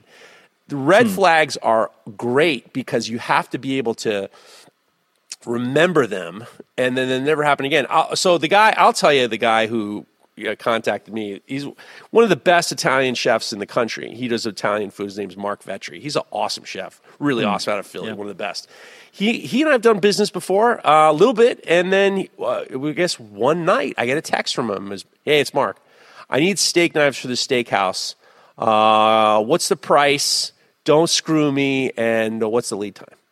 And I was like, fuck this guy. But then I was just like, you know what? I respect that. Don't screw me was great. like I was just like, you know, I, I knew who he was. We'd done stuff before. He he was direct and to the point, and I respect that hmm. more than I just. I mean, this guy with with Allison, he was just trying to wine and dine her, really, and and it was like. You know, talking about like, oh, you have no idea. We just have the owner has too much money to spend. It was just like, don't tell me that shit. You know, I've had I've had a very similar one as well, and I know a number of our listeners was also contacted by the same guy, um, and he was I don't know how true it was, but he was claiming um, in a Disney resort this big this big celebrity Oh, chef yeah. was going to be opening up a huge restaurant, and I think he contacted quite a few. Jonathan Porter. the He, he, Jonathan Porter listened to this. He's yes, like, oh, I remember. Porter got yes, the same guy. was- yeah, yeah. yeah, yeah, Yeah. yeah, And um, again, could you send me a prototype and all the rest of it? And this guy clearly didn't place an order with anybody. Um, but I think he hoodwinked quite a few people. Yeah. But that's that's in the restaurant game. That's kind of standard operating procedure. Like getting free mm. shit. If it's free, it's for me, and I'll take three. Is kind of like not really, you know, not mm. abnormal. You know, and, yeah. and, a lot of these people, when they reach out to guys like you and me and or whoever, they just assume that we're big companies. They don't realize that, mm. that we're just like yeah, you know yeah. we're just dudes in a shop trying to make it happen. Um, they don't have any idea, nor do they care. Uh, this one comes from JMod Knives. JMod Knives has a good red flag. Anytime someone hit me uh, hits me up and says, "I'd love to get a knife off you," They'd be super cool in my outdoor bushcraft slash cooking videos on YouTube. For some reason, they always think that we're gonna they're gonna get a knife for free because they have 200 followers on YouTube. Yeah, yeah those yeah. those fucking collaboration knife, those collaboration chef guys. I mean that, you know, give, send me a knife and I'll review it on my. Oh my god.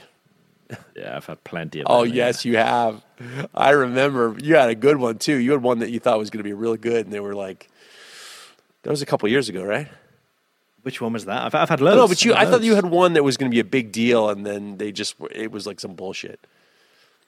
I don't, um, I don't, I don't want to. I'll be vague because yeah. I don't know if you even want to talk about it, but I think that that, and we've had we've done. Yeah, I was supposed to do. I'll tell you. I'll tell you. I was supposed to do a collaboration with this pasta woman, and I'm gonna call her the pasta woman, and we, Oh, I know the one. yeah, the pasta woman, and she's a royal. She, uh, yeah. we couldn't get her on the phone. We had, we had, we had, uh, and God bless Allison because it would look. We had people they knew each other. We had connection. She showed interest, and Allison could. We couldn't. We would have. We would set up meetings, and she'd cancel a meeting. Get a second meeting, cancel the meeting. Third meeting, cancel the meeting. And Allison said, All right, well, you seem like you're very busy and good luck to you. And if you ever want to contact us, contact us. It was some, you know, she, that was, she'd learned the lesson because we talked about it. I'm working with yeah. a friend, we're trying to work with a friend of mine who's an awesome chef who is a friend of mine. We can't get him to answer an email. It's like, you know, so it's like, don't keep pounding him, just back off. Red flag is the yeah. guy's too stoned. All these fucking chefs now, they're all stoned. And it's like, it's part of their personality. Have you heard about this? No. In the no. United States now, there is this crop of young chefs who are super duper creative. And part of their creativity is because they get stoned all the time. And then they use that getting stoned as an aggregate for you know expressing creativity on the menu. I went to this restaurant, friend of mine, one of the first knives I made, awesome chef. He fucking smokes weed on the video. He's like puffing weed and blowing weed in the videos as if that's supposed to be some sort of like, you know what I'm talking about? It's just like, that's your part of your personality. it's like mm. fucking blowing smoke at the camera. Like, oh, oh, oh wow. You know, that, this guy is a real person. Uh, and he, I've got to the point with smoking. If I know the chef smokes, I wouldn't want to eat there. Seriously, you know, I'm just like, I'm talking oh, about weed. I just, I know, but just any sort of smoking, it just repulses me. Well, that much. So this guy, he made this, and you know, I don't know if in Europe, but over here, fried, deep fried Brussels sprouts are a thing. Deep fried, like you know, really crispy, and then hot honey on top, and all this, you know, and maple glaze. You know, it's like a fucking. It's like a. It's like a. It's like a. It's crazy how. So he serves sends us this a couple years ago. He sends us over this bowl of deep fried Brussels sprouts with hot honey oh, and geez. Rice Krispies. I, I, need to take a shit again. Just the thought of that. Jeez. You want me to cover for you? And then he had he had Rice Krispies in there, and we're eating it. And I said to him, like, "Where do you come up with this?" He was like, "I got stoned." And it was his whole his whole mindset was over like was stoned. And I'm, I'm I got this crop of these young chefs who are depending on marijuana for their creativity, and it's just like, all right, you're so you're such a fucking bohemian. Congratulations. Yeah. you know what I'm talking about though? There's even there's all these YouTube guys and they they'll they'll blow a weed and then they'll cook for you on Instagram. It's just so obnoxious. I haven't seen any of that. No. Oh, no. dude, I got like five or ten guys, and they got like hundreds of subscribers, and there are or followers, thousands of followers, you know, hundreds of thousands of followers, and their whole thing is blowing smoke in the camera. It's hilarious. Ugh. Isaiah George says, Here's for the red flags. A big red flag for me is when someone messaged me a picture of someone's knife slash bladed object from a movie or video game and asks if I can make it. Even bigger red flag hmm. is they took a screenshot of it for sale on some website for $160 and asks me to do it cheaper. First of all, I don't make any weird mythical weapons. And second, no, I'm not making something for 160 bucks. Uh, yeah.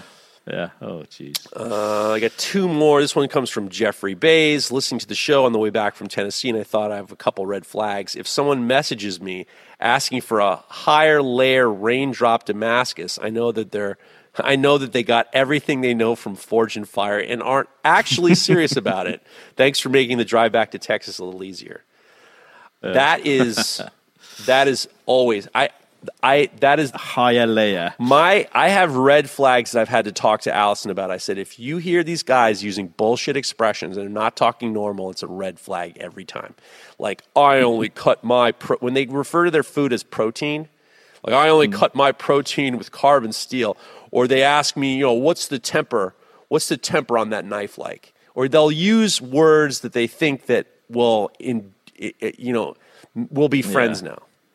That's always a red flag. I'll always I'll always say to Allison, these guys don't know what the fuck they're talking about. Actually, when a guy asks for a full tang Damascus knife, I'll usually say, my fucking red flag antennas are coming up because that's usually some bullshit too. So, and then uh, the last one is from Cutthroat Australia, our friend uh, from Cutthroat Australia. Here's a red flag when someone asks about classes and also asks, "Can I get a refund if the class dates don't work?" that person, that person is going to make your life so difficult with multiple transfers than a cancellation. Yeah. So Yeah. I hate I hate Jeez. red flags. Oh, you know what? Here's I hate I hate just people. That's the problem. you know what you know what is a red flag to me when somebody asks if they can pick your brain. Oh, That's a fucking jeez, red yeah. flag. That's immediate. I, I, I wanted to. I wanted to know. Uh, let's hear some. Here's some red flag expressions. I wanted to pick your brain about something. That's a red flag. Another red flag is when someone says, "I want to try my hand at this," as if you know, and then that's always a red flag. There's. A, I love red flags. So if you're listening to this and you want to send in your red flags, we'll we'll re- revise this whole thing and you know. Knife Talk podcast on There. Instagram. Send them in. Send them in. Right, should we call it a day? We've got we've got uh, Super Bowls to talk about. we have about. Super Bowls and Bevo to talk about. We have all, all we have left is the Knifeprint ad. Um, Knifeprint. Um, we've mentioned already designing on screen earlier today, um, and you know things snapping into place and making it super simple. Well, Knifeprint can do that for you. Knifeprint.com. Um, if you've never done any sort of computer aided design before, computer aided drafting, you might want to call it. Um, is the one to use because there's nothing to download. There's no licensing issues. It's all just done in a browser. You can save your designs, go back in and tweak them. Um, but the, one of the great features of Print is, as well as being able to print off to paper for templates, that kind of thing, um, you can print off to steel. So pick the stock, um, and they'll laserjet or waterjet cut it out for you and ship it to you. So great for you know one-off prototypes and all that kind of stuff, and even you know low order counts as well. Go take a look at knifeprint.com. Okay, well, thank you all for listening. Um, sorry, for, sorry for leaving you halfway. Um, Mother Nature calls sometimes, you know. Um, and we shall speak to you again next week. I'll be in the UK. Uh, Mareko will be back as well, and we should have a, a full threesome for you. Speak to you then. Bye for now. This show is brought. So let's start with the the ads at Super Bowl. I, number one, I want to congratulate you for all the listeners. Craig sent me a message on Super Bowl Sunday. All right, I'm watching. What do I do? Where do I watch? And you watched it and was texting me the whole time until you could not couldn't take it anymore. I couldn't take it And, anymore. and I So was so happy. I was so happy to like. I said, you text me any questions you have, and you asked me one question that was like such a head scratcher. I was like, that's the best goddamn question you could have asked me. Which one was You that? said to me, "Are you telling me that when the commercials go on, they stop playing?" and, What, that's and I was what like, that's what I couldn't understand. So I could have watched this on French TV or British TV, where we would get you know British people talking about it or French people talking about it. But I thought let, you, you hear so much about the Super Bowl being such a big cultural Yeah. thing. I thought let's get let's watch it on US TV. So I watched it on the same channel that you watched it on, which I, I think which I think was CBS. Yeah. So I got to see all the ads and I heard the commentary and all the rest of it. I just I just couldn't believe that like every I don't think it went longer than four minutes yeah. before they'd stop for a commercial, and break. then that they'd have an ad, yeah, commercial break, and, and I'm thinking, so what, are we missing the game now? Well, just because these ads are on, because I mean, the nearest sport we have, I suppose, in in uh, in Europe to that is is rugby, right. and and rugby is an is an 80 minute game, and there's two halves of 40 minutes and you don't stop for 40 minutes. They don't stop for an ad break. You, you have a hard ad break at half time after 40 right. minutes. Um, but I just couldn't believe that these ad breaks were happening. So I'm thinking, okay, I've heard, you know, at the Super Bowl, they make huge revenues from the ads. Okay, fair enough. But I think we're missing the game. So the question was, yeah, uh, you know, what are the players doing now? Are they just watching the big screen, watching the ads? So, what, what, so what the Super Bowl is, in regards to American television, it's the most watched night of television like Super Bowl Sundays, right. and they've created something that's really quite a spectacle. And now I'm starting to hear ads ref- kind of pushing it towards being a holiday. Like people are in, in these ads, are you uh, if you celebrate the Super Bowl or you you know, and, and it's like, are you celebrating Super Bowl Sunday? And they're using words to kind of we're pushing it towards a thing. And I was starting, Hillary was sending me a pile of these Instagram reels about people saying it's better than Thanksgiving because you can eat whatever the fuck you want. You don't have to be with the people you don't want to be. You have a lot of action. You got you got all this stuff, and it's like it's turning into a holiday. It's turning into a real holiday in um, in American culture.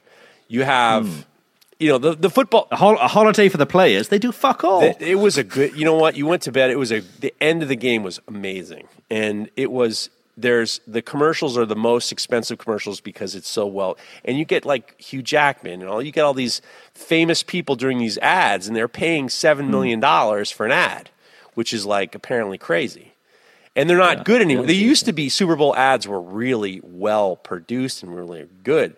In the last like five or ten years, they suck. You know, they're never funny. They're never good. They're never exciting. And um, you know, I was surprised what the ads were for. Yeah. So there's there was ads for you know, prescription drugs, right. which we wouldn't ever get in right. Europe. So that, to me, that was really weird. It's like what? Yeah, the ads for God. Yeah. And I mean, Scientology too. just yeah, the most bizarre, bizarre right. ads. I, so I, I found it interesting, um, but it got to the point at halftime and I watched the the halftime show, watching Usher rub himself all over. And I was rub him. Oh, uh, yeah, on. he was uh, he was up on uh, old poor Alice, uh, Alicia Keys. That the yeah. big story was Alicia Alicia Keys is unbelievable. I love Alicia Keys. Her husband, everyone was was roasting her husband because Usher was he had his hands all over. He had his paws all, all over. over. yeah, you know, yeah, yeah. You're yeah. fucking Alicia Keys' husband. You're yeah. getting fucking cuckolded in the goddamn watching the halftime show. But everything, not just yeah. that halftime show. I mean, the halftime show, you managed to fit in like 30 songs in 10 yeah. It was ridiculous. Everything, I just felt like everything just needed to be like, just slow down. Everything, everything's fucking shouting at me. There's too many lights going off. Everything was just like, just whoa, just chill for it's a sec. the most and play for longer than four minutes. It, for God's the whole sake. thing is so American. I mean, it's like you have all every celebrity who's worth a damn wants to be there. You had mm. Leonardo DiCaprio, and you got Beyonce, and you got Jay Z, and you got like you know, you have Taylor Swift's up with the Ice Spice and the Shaq's, Shaquille O'Neal's there, and all these guys, and every whoever's who's who is there. It's like this complete opulence.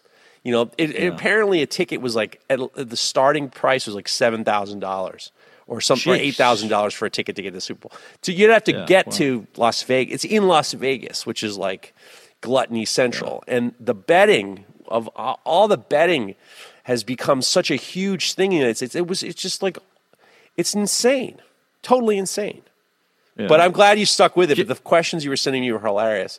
I kept reading to Hillary I'm like, yeah, he's making a, his questions are crazy, but they're making a whole hell of a lot of sense. I can't answer them. Yeah, it's just from watching a, a game of sport in the UK, right. it's the complete opposite the complete opposite. To me, it wasn't about the game at all. Yeah, the no. game. They'd play for thirty seconds. They'd be like, well, "Fuck they, that! Let's let's choose, let's do something they else." They figured out, you know, the people who watch the real football fans who watch football hmm. on Sundays are like they are not interested in the halftime show. Like fucking Usher, you think you think yeah, fucking, yeah. you know zipping around on rollerblades, guy in like purple fucking purple fucking sequins. He's he's yeah. you think he's the demographic of him is the Sunday afternoon drunken football watcher? I don't think so. I mean that's for the the ladies. And then yeah. you know you got the Taylor Swift thing, you got for the ladies, and then you got the fucking commercials are for the non-real football fans. But like real football fans, apparently I was listening to Sports Radio, and the one guy was saying that what he does is he'll have two rooms at a football party. People who like football and other people. Hmm. And the people who like football can go in one room, and then all the fucking, you know, everyone who wants to, the, all the yentas who want to kibitz and, and, and like chat about who, you know, Taylor Swift, they go in the other room. But we have some announcing to do because we had you, you, the listener, had the ability to send us in your predictions, and we had a lot of predictions. The Super Bowl score was Kansas City Chiefs 25 and the San Francisco 49ers 22. And we had a lot, two, one guy was very close. Another guy, we have a winner who, who's the closest. We have the second winner who is the second closest. And the rest of you guys, losers, including me. I was close. I think I said 36 32, but I wasn't close enough. So Third Hill Customs is the, is the second place winner, and he had 27 for the Chiefs and San Francisco 24. And the guy who predicted it all, the guy who predicted it all, who is our grand champion, our Purdue, uh, I mean, you're talking a guy who, if you want to pick lottery numbers, this is the guy to go talk to. Holton Handmade Knives had the score at 24-20. That's about as close as you can get. He was he was mm. so close. So the Chiefs at 25, San Francisco at 22. Holton Handmade Knives says 24-20. I mean, you can't make it up. Holton, I'm I'm tipping my cap to you. Congratulations to you. So that's it. That's Super Bowl prediction talk. Nice, nice. And and that's another thing. So I watched the first yeah. half. Uh, not much right. happened, but apparently the second half was. They never had overtime before. So it was like a. And then the craziest part was San Francisco 49ers didn't know what to do because they never do they never do fucking overtime and playoffs before. So they were like hmm. unaware that the when they when they scored their first goal, they didn't realize that this now the the other team gets possession and they have they have the ability to kind of like it was a mistake. It was a huge mistake and they lost the whole thing. Hmm. So they thought that just the next I, goal wins. They, it, I think thought? that some of them, some of they, some of them were saying that they were unaware of the rules, and the coach was just a little Jeez. bit like unaware. And then the, all the, the, the you're supposed to like be prepared for all this stuff, and they had like they had explained to a lot of them or to the coaches. Here's what happens in an overtime situation: one team has possession, and then at the end of their possession, the other team has possession. So it's like you know, Patrick Mahomes made it happen. So it was very exciting. But I hated it's on a Sunday because I had to wake up in the next morning. All right, that's Super Bowl talk. Let's talk about Bevo. Bevo. Can you describe to the listener who Bevo is? So Bevo is on Instagram and I'd imagine oh, yeah, TikTok, TikTok, too. Yeah. yeah. And um, he eats things without swallowing. Um, and it's just, just no, without it's, chewing. It's just, without that's, chewing. That's his without chewing. Sorry, yes, yeah. That's his shtick. That's his right. thing. And he's managed to build up a following of, of millions of people. It's bizarre. He's bizarre. he looks like he looks like he would be out of Beavis and Butthead. You know, he's got this face where his eyes are bugged out. They're a little bit a like rat face. Yeah, he, has got he's got you know he's got the underbite and his teeth are crazy, and they're big and obviously he's got some sort of problem. You know, he just looks fucked up. I mean, he looks like yeah. he looks like he looks like a mutant. Frankly, I mean, I hate to say it, he looks like a mutant. And his whole thing is he rates food but he doesn't chew it.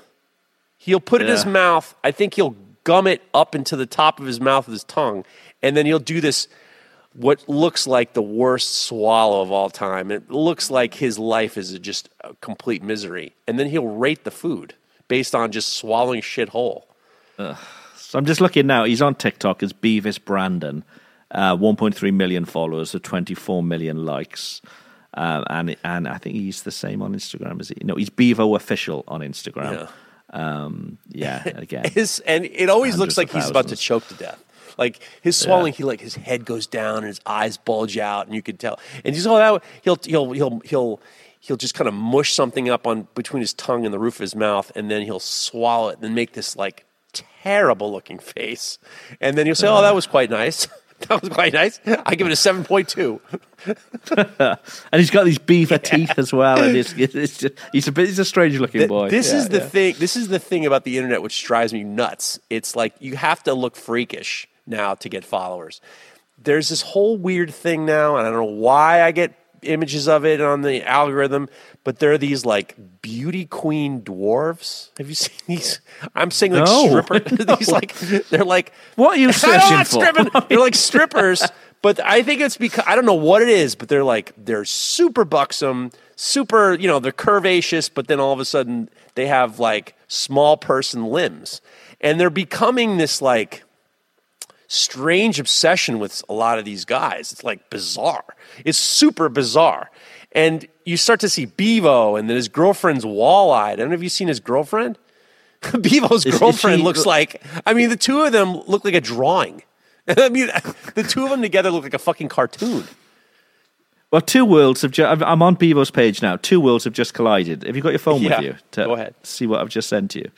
Um, so there's two people that you've been sending me links to for the last couple of months, and they're together. Yeah, Bevo, and then the and then the guy uh, M dot. Oh, M dot, who sings uh, about blood clots.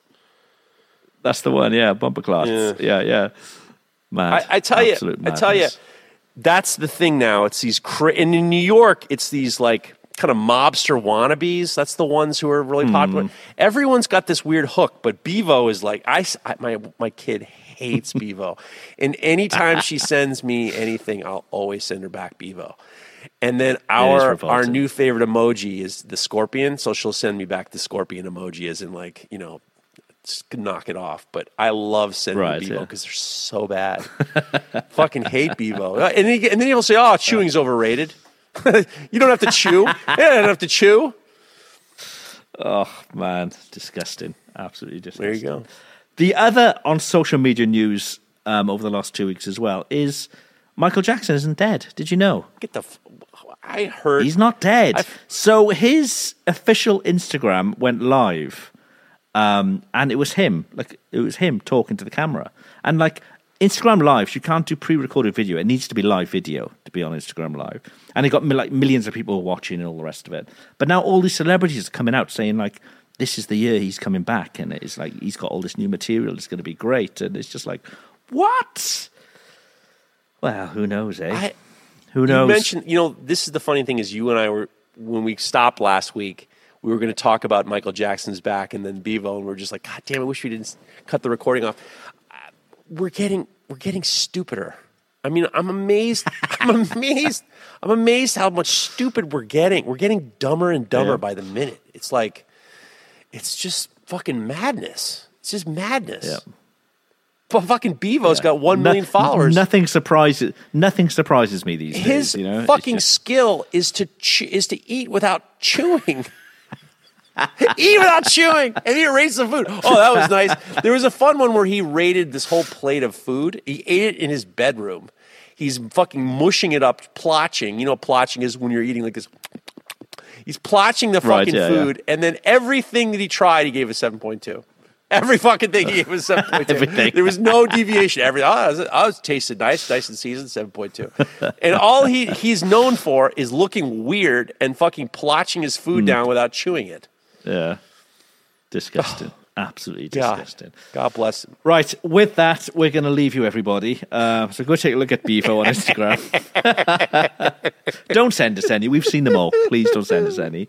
Um, but um, yeah, and send us your your funny, obscure obsession obsessions on oh, Instagram yeah. for maybe for maybe for after shows for the future. Yeah, yeah, that'd be good. And then send right. in red flags, and then send in your self sabotaging things and yeah, yeah, yeah. Awesome. Right. Thank you all very much for listening. and we shall speak to you again uh, next week. Bye for now. this show is brought. You're the best. I swear to God, you are the you are the best. You're the best. Spring is in the air at Littleton Coin Company, and we want to help you brighten your collection. Visit us at littletoncoin.com all month long to enjoy 15% off your purchase. With a wide selection of coins, paper money, supplies, and more, Littleton Coin Company has something for every collector's taste. Use promo code SPRING at littletoncoin.com for 15% off your purchase all month long. Restrictions apply. Littleton Coin Company. Serving collectors since 1945. Save big on brunch for mom, all in the Kroger app.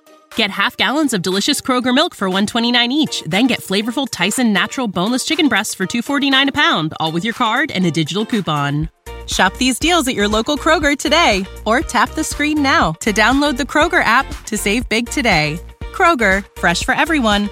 Prices and product availability subject to change. Restrictions apply. See site for details.